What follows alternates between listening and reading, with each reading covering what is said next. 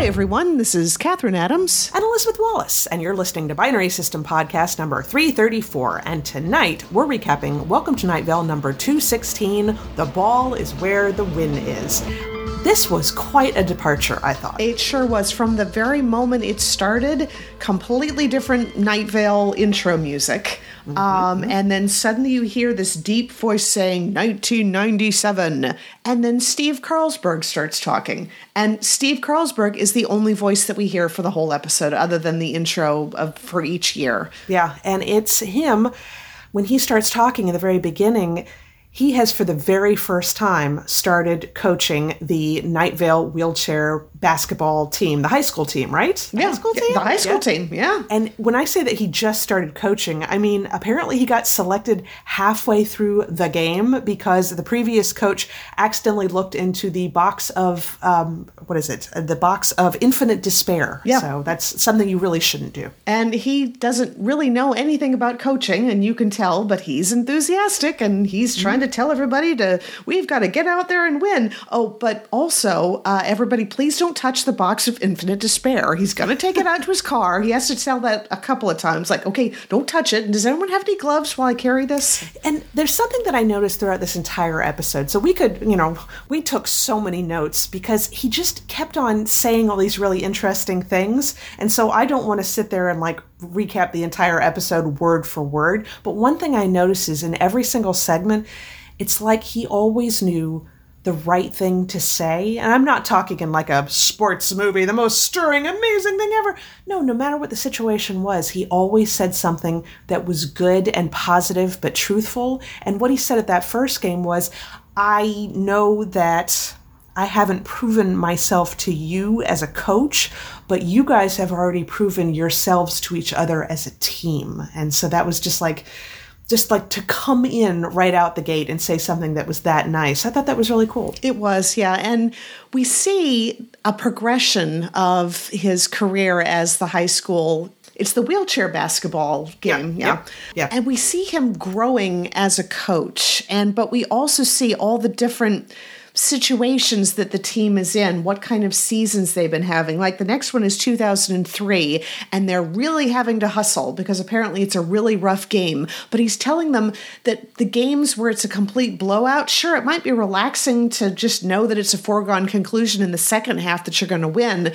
but the blowout games don't really mean as much. I mean, in, if anything, it kind of proves that they don't deserve to be on the same court with the other team. They're out of their league. So it's it's the games where you really have to struggle and where it's a real question about whether you're going to be able to do this and you, what you learn about yourself as a sports player. And I thought that is so damn healthy. That is just Yes. that, uh, throughout this entire episode he says things that are so validating and truthful but also makes you think about where you are and what this means and how you handle it even even success or failure Yeah, yeah. And I think I think there's a lot of stuff that he says. I'd I'd love it to get some opinions from Hannah because Hannah is definitely the sports person in the family. She mm-hmm, always has been, mm-hmm. and.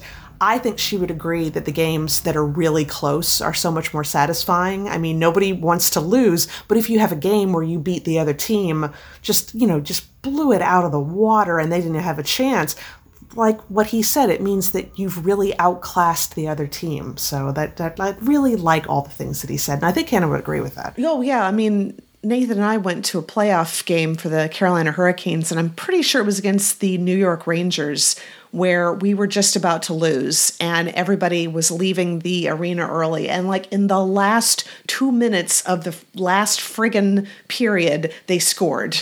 And we ended up winning in overtime. And all those people who left early because they knew a you know a, a foregone conclusion wasn't exciting anymore. But my God, it was great to stick around to actually oh, see it happen. That's glorious.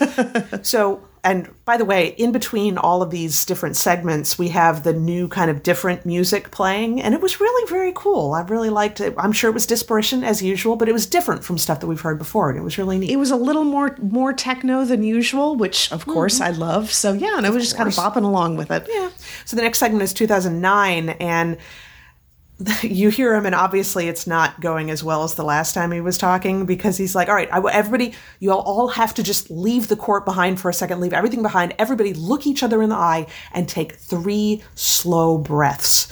And they do, and then he's like, "You know, I know that this has been a tough season, and I know that nobody wants a season where we don't win a game, but sometimes that's just what happens. And in the scheme of things in your life, this is not going to be that big of a deal. It really, really won't. And it's just, once again, they are obviously having a terrible game as part of a terrible season, and all the things that he says are just really really nice, but he's not telling him like, ah, it doesn't matter. He's still telling him in this segment. All those segments are always taking place in between the first and the second half, mm-hmm. and he's like, for this second half, you you still have to go out there and you still have to play and you have to make memories and you have to know that you tried your best even though it's maybe not technically possible to win things with the score being what it is but you never know. So it's like it's like encouraging but not he's not berating anybody. But you can i mean he obviously grasps the situation. That's the thing that can get irritating about people who want to be relentlessly positive in the face of strife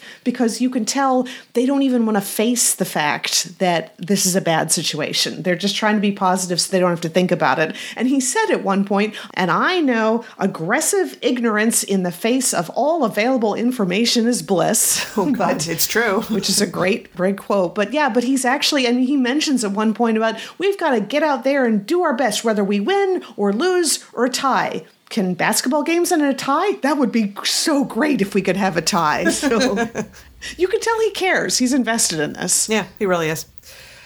So we have the next segment is 2012, and it's another, you know, the tides have turned again, and this is going to be a game where they win very easily. And so, what does he do in that case? He says, now let's give the junior members a chance to play and that's you know that's awesome if you know that you really are going to have an actual easy win well then some of the people that you don't always put onto the court really need to get out there and play because they're never getting any better unless they play so i like that yeah and we hear a few more like incidentals about some of the team members. Like he tells, um, what was it? Uh, let's see. Uh, where's Tasha? Where's Tasha? Oh, there you are. Let's try to keep things on the visible light spectrum. So I, would love to see what that is. And he talks about to this one player and he tells her he knows that she's disappointed that she's had to be sitting on the bench for most of the season, but he knows she's going to be a great player next year. Um, but I'm not exactly sure how that's going to work because apparently she's a piece of polished glass. So mm-hmm. uh, that's Night Vale for you. Yeah. But yeah, and in amongst all of this is also Steve is dealing with the fact that in 2012, that's when Cecil didn't like him at all. And mm-hmm. Cecil was in the stands at the time covering the game and saying really mean things about Steve all the time about his hair, um, about the fact that his car was kind of junky, which he said, Well, I'm sorry, but as a bank manager, we really don't get paid what the market thinks we should. And, you know, it becomes clear that with Steve as a bank manager and his wife, who is a high powered lawyer, they don't get paid very very well. And that's sort of accepted that that's they, they're not the high powered jobs in Night Vale, which of course no. they're not. No. And we've talked about this, I think, a couple times, but you know, of course, in the beginning of Night Vale, you always heard Cecil going, Oh, Steve Carlsberg. And it was really funny to hear him hate on Steve.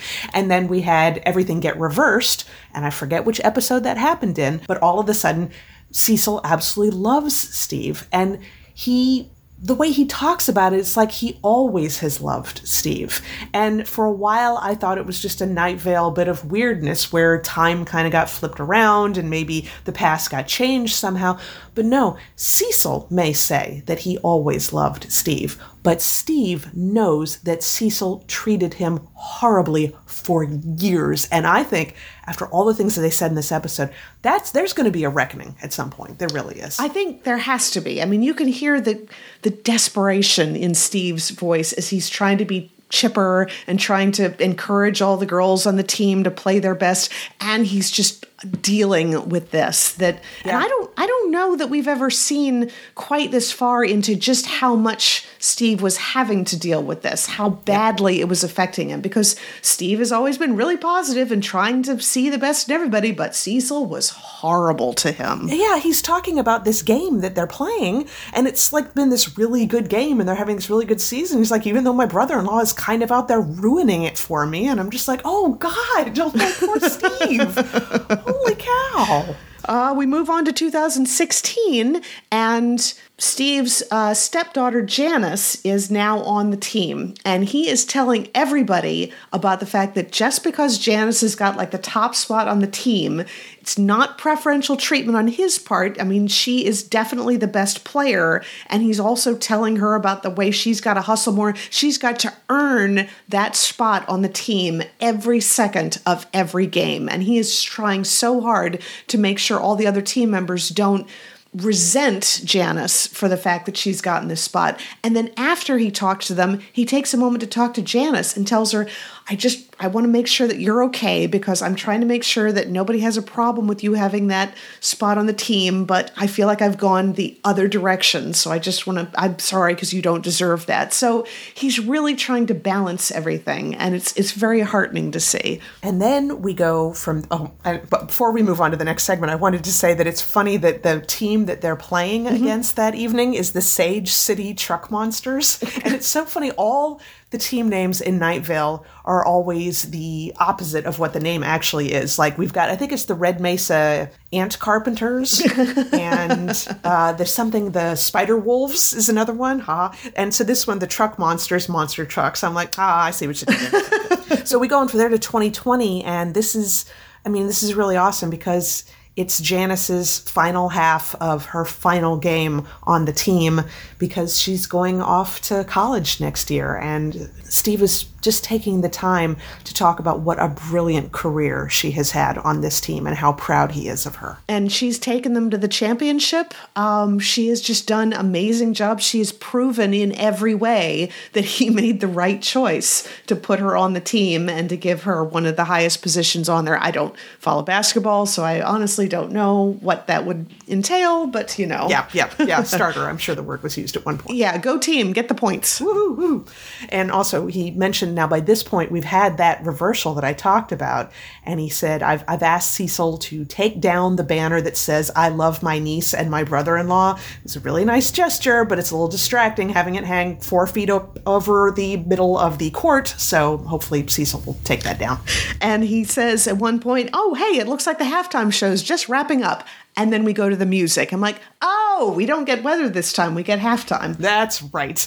And it was Estrange Us by Joseph Herbst Sextet, and it was an instrumental. It was an instrumental, and it was, how do I describe this? It was jazz. It was jazz. Think about jazz improv. That's what it was. So with a lot of horns, and then backs down a little bit to a bass, and then kind of noodles along with a piano every once in a while, and then it gets really, really violent sounding and all, all improv. So yeah. rather impressive, I thought. Uh, very impressive, though. It was like it was really jazz, and after a while, I'm like, I'm starting to tune out a little bit here or so, but it was really very well done. Yeah, I wish I knew more about jazz, but I tend to associate jazz with what the situation was when I was listening to it. Like, um, mm-hmm. do you remember Cousin Chris's wedding? They had a jazz mm-hmm. band for the reception. Yeah, I remember liking yeah. that very much. Like that Me so too. much. Do not know a thing about jazz, but boy, that was such a fun situation. So now I associate that type of jazz in my mind with fun situations. And after that, it's 2022, and I had guess I had assumed for some reason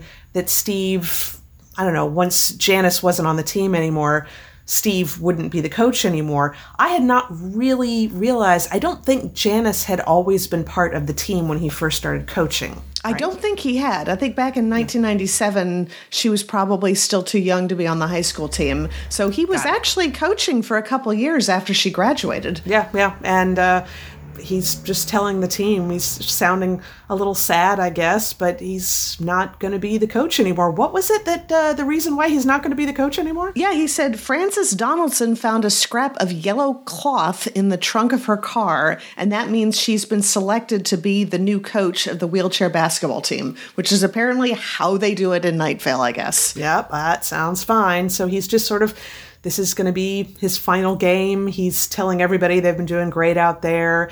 He's just telling everybody how proud he is of all of them. And he's just talking about, you know, sure, there were some years that things were great and some years that they couldn't seem to win a game, but that they were all they all meant something to him. They were so important to him. And once again, he's just saying all of the right things. And he also mentions the fact that Cecil's got a little ceremony planned for his final game And he knows it's probably going to be a little long, it'll probably be a little much, and that Cecil can be a little overbearing sometimes. And I like what he said here. He said, Intentions are not everything. In fact, in many cases, they are not anything, but it's worth keeping them in mind. Yeah. So he's still trying to see that Cecil has a good heart about all of this, even though yeah, I think you're right that there is going to be have to be some kind of reckoning with mm. Cecil because he does he's now kind of running roughshod over Steve with his yeah. like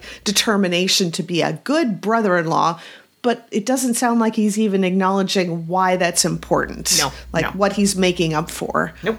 Nope. Nope. So, did you get the um, writer's notes for this episode? Did they already send that out for the Patreon? They did. Yeah, I was going to read that later on. So, any, okay, anyone yeah. who wants to sign up for the Patreon, the director's notes that you get for every episode is always interesting because sometimes it's what they had in mind when they were writing it. Sometimes it was what was going on in their lives that led up to this that made them want to write an episode like this. Yeah.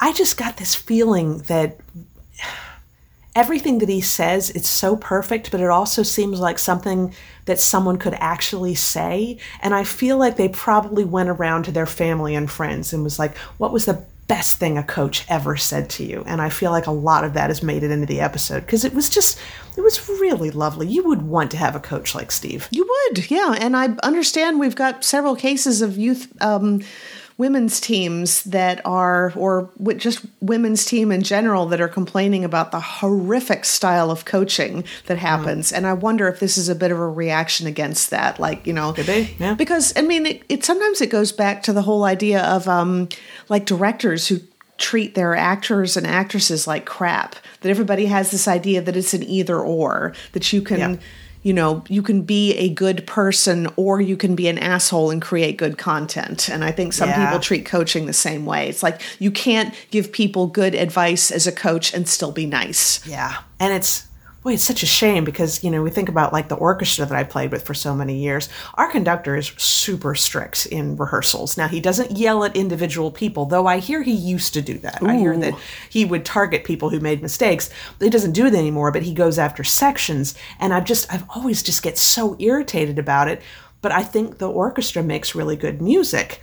And I have been part of orchestras where the conductors are really super nice and nothing ever gets done. And I'm like, that's just, it's disheartening. I don't like the idea that somebody has got to be like unpleasant in order for things to be good, you know? Right. Well, I guess maybe it's drawing a line between unpleasant and actively abusive. Yes, exactly. Uh, that whole thing with targeting people individually, I'm like, if that had been the case, I would have left that orchestra a long time ago. So, yeah. so that's it for Night Vale. I really liked it. I did, yes. That yeah, was a yeah. very, I, when they mix things up like this, it's always a little refreshing. Yes, it is. So now you guys actually just watched the episode The Sound of Her Wings on Sandman. Oh, they did such a fantastic job on that episode. They did. I mean, the, yep. their choice for the actress to play Death was great. Um, the music. Oh my the god, music. the music. When death is just going to these people and their first reaction is to be scared and to say that it's not time, I'm not ready. There's something else I have to do. I can't go right now. And she just she calms them down and just guides them on to the next thing. And Morpheus always leaves the room or turns around and you hear the sound of wing beat and you can see like the the shadow of these wings taking off somewhere. You don't really know what happens when she takes people on to the next phase, whatever it is. But it was just so beautiful and Neil Gaiman's writing, man, I mean, he created death and this whole idea that death is the person that you would want to see at the end just exactly yep. who you need to see and she's also talking about the fact that you know she and Dream and all their siblings, they need humans as much as humans need them, and which is a yeah. lovely way of looking at it. Although I don't know because I think about some of the other members of the Endless that we'll be running into soon. I don't think Desire really thinks that they need humanity. I think Desire treats humanity as toys. Yeah, though Desire would certainly not have any fun if humanity wasn't around. Right. I mean, yes, yeah, that's true. Yeah. And it's interesting that she also Death talked about how for a while there, the fact that people are so scared to see her and run from her and are just terrified and don't want to go with her. And that really bothered her for a long time. And I know you remember it was the Endless Nights collection graphic mm-hmm. novel of yep. stories, which is one of my favorite Sandman collections. Oh, just, just a, a, different story for every one of the Endless and a different artist for every story. And it's beautiful. It's gorgeous. And it's actually I believe it's Dream's story, and it's telling the story of why he hates Desire so much. And I won't give it away, but it takes place on another planet. So it kind of, I like the fact it had a little sci fi feeling to it, lets you know that the endless are the endless for everyone in all places. But Death actually shows up briefly there, and she is not the Death that we know from Sandman. She is just, I don't know, I mean, emotionless, I suppose, um, a little cynical, a little almost maybe almost mean, I suppose. The things that tells you what she's like is that you see three of the other characters who aren't the endless. I think they're representations of stars, I think. Yes. And they're yes. all three talking and they're laughing and then all of a sudden they're identical expressions of sudden shock and horror. And it's because they've seen that death has shown up. And yeah. at this point in her existence she is not the person that she would want to be around. No no indeed. So um, but she's i don't know she talks about getting past it and realizing that she's got a job to do which is nice because you know dream's been sulking because he's finally got you know all of his power back and everything. And he'd been trapped for so long and he'd been thinking about revenge. And so he's got his revenge and it didn't mean anything you know and he's just kind of stuck. Yeah, he wants a purpose in life other than his what is it? How do they refer to it? What they're assigned to do?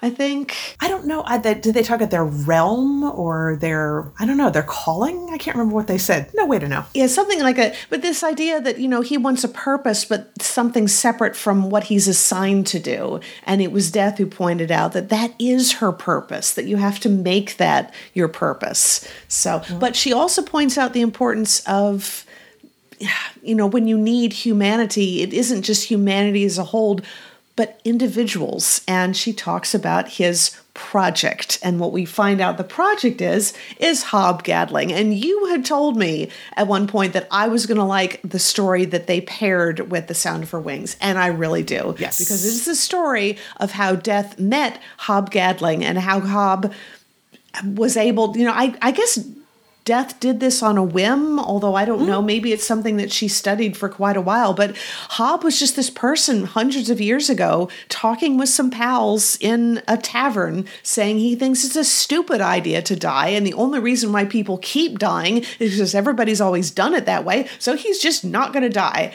Now, Death wants Morpheus to have a friend, and Morpheus thinks it's interesting to prove death wrong because he thinks that a hundred years is going to be enough for any human to decide, nope, I'm done with this. I can't stand living forever. I'm going to be, I'm just going to go ahead and die now. So they just, they meet at a tavern every hundred years and it's lovely. It is lovely.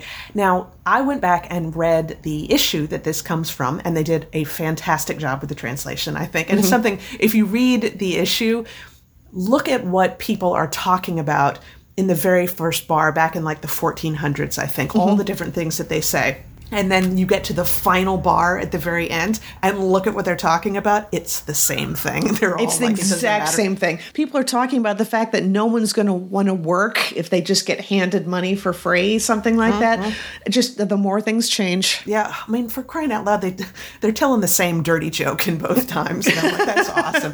But yeah i don't want to i don't want to like give away the whole episode because they did a great job. I mean and also i will say that joanna constantine Constantine, as they are saying in this, which I'm mm-hmm. going to go ahead and say they're pronouncing it the way it's supposed to be. It still sounds weird every time I hear it. It's like, it's not Constantine? Anyway, um, so Joanna Constantine, who of course showed up in a few episodes ago, but in the original story that had been John Constantine. And I had thought that, I just assumed that they had just completely gender swapped the character completely But Joanna Constantine is in the original issue where Death and Hob Gadling are meeting. They actually have that moment, and I was like, "Oh, she's she's an actual character in the series." She is, and I was, and I think she's John's mother. So I was wondering, is this Joanna that we're seeing in the past? Is that the Joanna from the past, and the one from episode two is her daughter, or is this the same character throughout time? I don't know. I have no idea. I, I think it's, I, you know what? I think it's her daughter because I don't think Joanna Constantine in the second episode knew who Morpheus was. I thought she did. Oh, maybe she did. Well, she knew of the endless, I think, but she didn't necessarily know that that was one of them. So Right. I don't So, know. yeah, I I don't know, but yeah, oh, so nice. And you saw a little bit more like okay, now this is funny because we're watching this and Morpheus mentioned to Death that he had had to miss his last meeting with Hob Gadling hmm. because it was in 1989, which is when he was still imprisoned. In the original comic book, he actually was able to make that visit because Yeah. he was free by that point because the comic book came out in like 88 or 89 something like that and i told Yep, yep. nathan it's really interesting to watch them have to adjust the timelines on this when the original story was, was like 20 years out and there's a pause and nathan said the original story was 30 years out i'm like oh crap Jesus, no it oh, wasn't oh, God, oh no oh no! Oh god, that that hurts. A- excuse me my bones just turned to dust Oh jeez. yeah, we did a podcast at one point. I remember we were talking about X Files and talking about ah, that it was the 20 year anniversary of it. And the guy I was on the podcast with is like 20, and I was like, what? Wait, no, wait, yeah, 20. It came out in 1993. He's like, oh god, and now it's 30. Can you believe it? Next year is the 30th anniversary of the X Files coming out. ugh, ugh, ugh, ugh. I can't believe this. You know, you'd think I'd be more used to this since we went to um the live showing of the Transformers the movie from the 80s man. and it was the 35th anniversary I think Yeah, and yet it hits so. me like a ton of bricks every time because I am still Every thinking that the 1980s were 20 years ago Exactly. 1990 is 10 years ago. It's always been 10 years ago. Just, uh, oh, my dear Lord. And then you hear on Twitter people talking about kids talking about, you know, before the year 2000, they're calling them the late 1900s. And I'm like, oh, oh God. God. now there was I think somebody had posted on Twitter that what was it that they were getting carded and someone wanted to know their birth date and they started with 19 and they said okay that's fine and like what it's like because if you were born in the 2000s you're already old enough to drink i'm like oh my god I know, it's crazy. I'm like, oh, that hurts. Binary System Podcast. We're old. In fact, we are in the process of planning our birthday. We're not going to say. We're not gonna say. it's a big one. Oh, jeez. Oh my god. Oh, anyway, that's a thing. So, uh, moving on. Uh, it was a very good episode. I really enjoyed it, and I, I mean, I'm really been very, very impressed with how close they're sticking to the story. We're still giving us some little new wrinkles every once in a while. Yeah, because you really did see how Hob was so. Because he, in the comic book, they definitely had an argument because Morpheus didn't like the idea that someone suggested that he needed anybody or that he was a friend. And you really saw when Morpheus missed the meeting in 1989 how much that hurt uh, Hob. Yeah, the fact yeah. that he felt that he'd driven him away and that it was so stupid. Like, and, and it was just so nice to see them actually see each other again. It was. It was. That's that's also a great issue. If you ever, I, I believe it's uh, issue eleven or thirteen. I had to look it up today in the original series. It's in the second graphic novel. Um, Really, uh, very fun. Only thing I wanted to mention is one. I'm going to get it up this week. We did another watch party this week with the whole family, and we Eee, that was so fun. Oh, we watched Aliens because we did Alien with the watch party quite a while ago, Uh-huh. and I think you were the one who brought up the fact that we'd never watched Aliens, and man, it was a good time. Yeah, That it was great. fun. And mom and dad had never seen that movie before. Wow. Yeah, and I asked her. I talked to mom today. She said she really liked it, which is cool because it's like it's got some violence and a little bit of blood in there, but not that much. I'll tell you, the bit with Bishop at the end. Oh, that's rough. That's freaked me out more than so many other horror movies. Like all of the gore in a bunch of other horror movies does not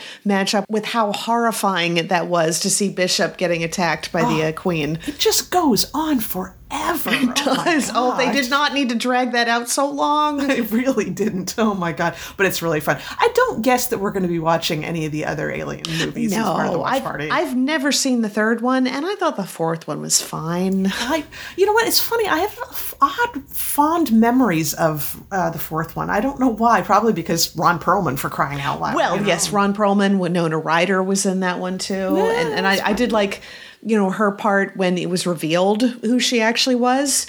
Um, but you know, of course, a bunch of people have pointed out that whole thing with the fact that they took a like a DNA sample of Ripley before she died in the third movie, and they did a clone, and because of that, they were able to clone the alien that was growing inside her at the time, and they had some botched clones that were like half alien, half human, and I'm just looking at all this going. That's not how cloning works. That's not how pregnancy works. Know, seriously. but, you know, I just write it off of being like alien biology, whatever. It changes your DNA. Fine. Fine. you know. yes. Yeah. I, uh, now, I've never seen Prometheus. Is that worth watching? Because I know you said that it's violent. I saw it, but I was watching it. Dad was watching some news program in the TV room, and I was in the kitchen and watching it in there and sort of half watching it. So I didn't see it from beginning to end, but I saw some bits in it, and I don't remember what they are, but I just remember being like, wow, that is super violent. Like, Okay. really. Not necessarily like, uh, there was definitely some gore, but I'm not, I didn't put it in my mind in the realm of a gore fest, you know, and like just gross out humor.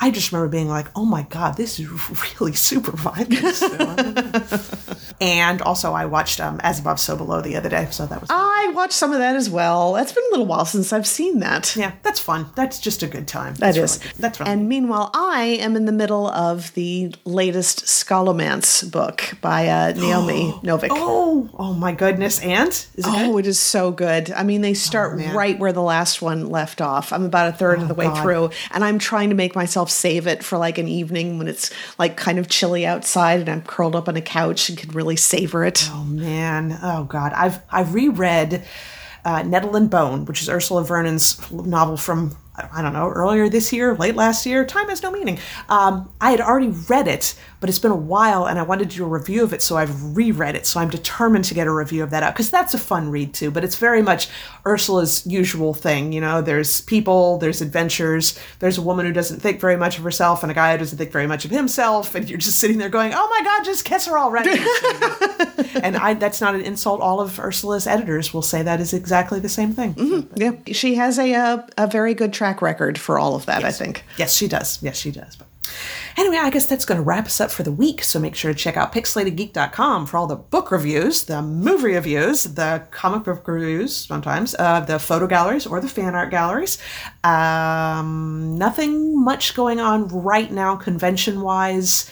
Still waiting to hear about Los Angeles Comic Con. New York Comic Con looked like it was a fun time. Yeah. Speaking of movie reviews, Hugh has three that have gone up very recently. He had the She Hulk series, or season one, I guess, which he gave a B, which, you know, you know how he is with movies, so. I have heard so many people saying so many good things about that series. I really need I to sit down and watch it. Yeah, though with him, the fact that he gave it a B means me makes me think, hmm, I don't know. But anyway, um, he also did um, Werewolf by Night, which he thought was a very fun watch, which I did not even realize was the thing, and that's what Adam Warren was riffing on in the Empowered series with where Giraffe by Night. Ah, okay. Totally makes sense. Yeah, exactly. Now, then he also just today, which I haven't read it yet, but he put up a review of uh, Halloween Ends, which is supposed to be the end of the Halloween series. I believe he gave it a D. So that's. Um, has your friend David reviewed it yet? I cannot remember. Maybe. Um, I'll have to check it out. I think some people were upset about the ending. Ah, okay. Well, all that and more at pixelatedgeek.com. So, next week we will have our Lore Olympus episodes. Um, we just stumbled across some, uh, it's the Locked Tomb series, that's Tamsyn Muir's series. And we, you heard us talking about Nona the Ninth and everything. We have stumbled across a lot of fan art for that. We got to do a fan art post, I think, of Yeah, just yeah. stuff from the Lock Tomb trilogy. Yes, definitely. And whatever else wanders across our path and distracts us. So, one way or the other, we will talk to everybody in one week. Talk to y'all later.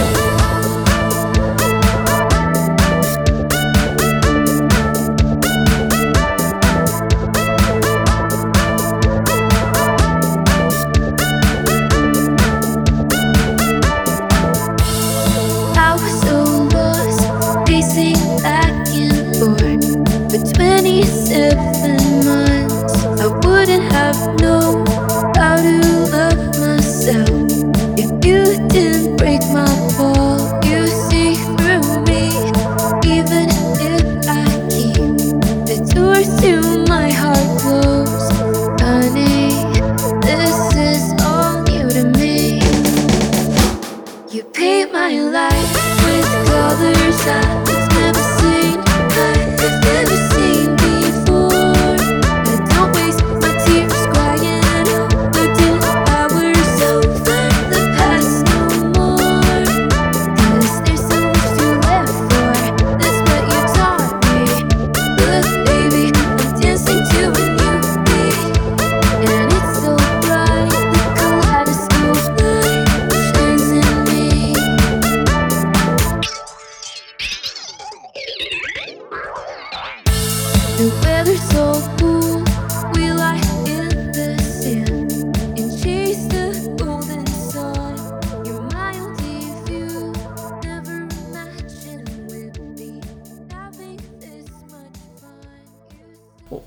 so many notes because, sorry, car. Damn it. Try that Stop again. honking your horn. Oh, you're frozen. Oh, you're frozen. Oh, wow, you're really frozen. We might have lost the connection. Da da da da da da da da da da da da da da da da da da da. Oh, there we go. Ah. Oh, there you There are. Hang on. Hello. Hello. Hello, hello. I can't see you. Hello, hello. Hello. Hello. That was weird. That was really weird. I mean, it just like It just stopped. I- it just struggling. It just stopped. just trying to connecting and then nothing. so weird. Um, you had finished up your thought uh, when you got done. I know Oh. you had said oh, um, we talked about just, oh you had just talked about cousin Chris's wedding. Yes, yes. Okay, that's where I ended it. So, So let me just uh, figure out where we pick up after that. like, Oh shit! oh, are you frozen? Stuttering Oh, again. crap, you're frozen. Oh, you're back. You're back. Okay, are you back? Yeah. Okay. Yeah, you're back. Okay, so good. I was like, are we going to lose it again? Oh no. Um,